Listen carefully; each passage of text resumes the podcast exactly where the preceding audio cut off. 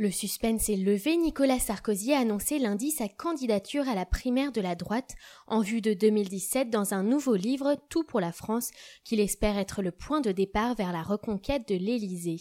J'ai décidé d'être candidat à l'élection présidentielle de 2017. La France exige qu'on lui donne tout. J'ai senti que j'avais la force pour mener ce combat à un moment si tourmenté de notre histoire, écrit celui qui rêve d'être le premier ancien chef de l'État à reconquérir la présidence de la République après une défaite.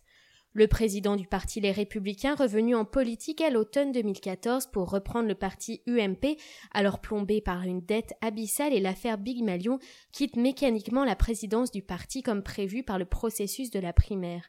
Il avait jusqu'au 25 août pour démissionner et ses rivaux n'avaient d'ailleurs pas manqué depuis le début de l'été de le presser à officiellement candidater, l'accusant de mélange des genres. Laurent Vauquier, le très droitier président de la région d'Auvergne-Rhône-Alpes, devrait prendre le relais à la tête du parti.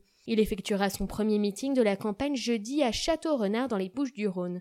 Dans le prologue de ce livre, Nicolas Sarkozy assure de sa loyauté envers ce processus de primaire, exercice inédit à droite. Je participerai à la primaire de la droite et du centre. J'en respecterai chacune des règles. C'est pourquoi, à compter de ce jour, je quitte la présidence des Républicains. Dans ce nouveau livre, publié mercredi chez Plomb, il développe ses thèmes de campagne vérité, compétitivité, autorité, liberté, mais c'est surtout le thème de l'identité dans un contexte de menace djihadiste qu'il devrait développer dans les prochaines semaines. Comment faire de l'identité de la France notre premier combat pour défendre notre mode de vie et sans jamais avoir la tentation de nous couper du reste du monde, écrit l'ancien ministre de l'Intérieur sur le quatrième de couverture, il rêve ainsi de se démarquer de l'identité heureuse vantée par son plus sérieux rival Alain Juppé, maire de Bordeaux. Monsieur Sarkozy, qui avait diminué les postes de policiers et de militaires pendant son quinquennat, veut aussi développer la thématique de l'autorité.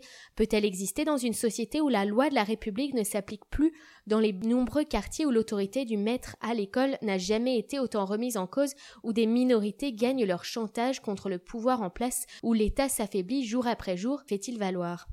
En ce jour de rentrée gouvernementale, l'ancien chef de l'État devient donc candidat avec un challenge de taille après avoir échoué en 2012 face à François Hollande, pour l'instant son principal rival. Monsieur Juppé reste favori des sondages devant lui, puis Bruno Le Maire et François Fillon. La liste officielle des candidats validée par la haute autorité sera publiée le 21 septembre. Il est à ce jour le treizième candidat à la candidature. Autre inconnu qui pourrait parasiter sa campagne, la justice.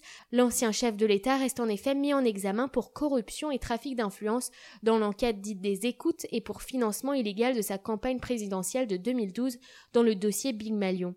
Dans ces deux affaires judiciaires, il risque un renvoi en procès à des dates indéterminées. L'ancien chef de l'État peut compter sur le soutien de ses anciens partisans comme Christian Estrosi ou Christian Jacob, patron des députés Les Républicains, ancien proche de Jean-François Copé, lui aussi candidat à la primaire.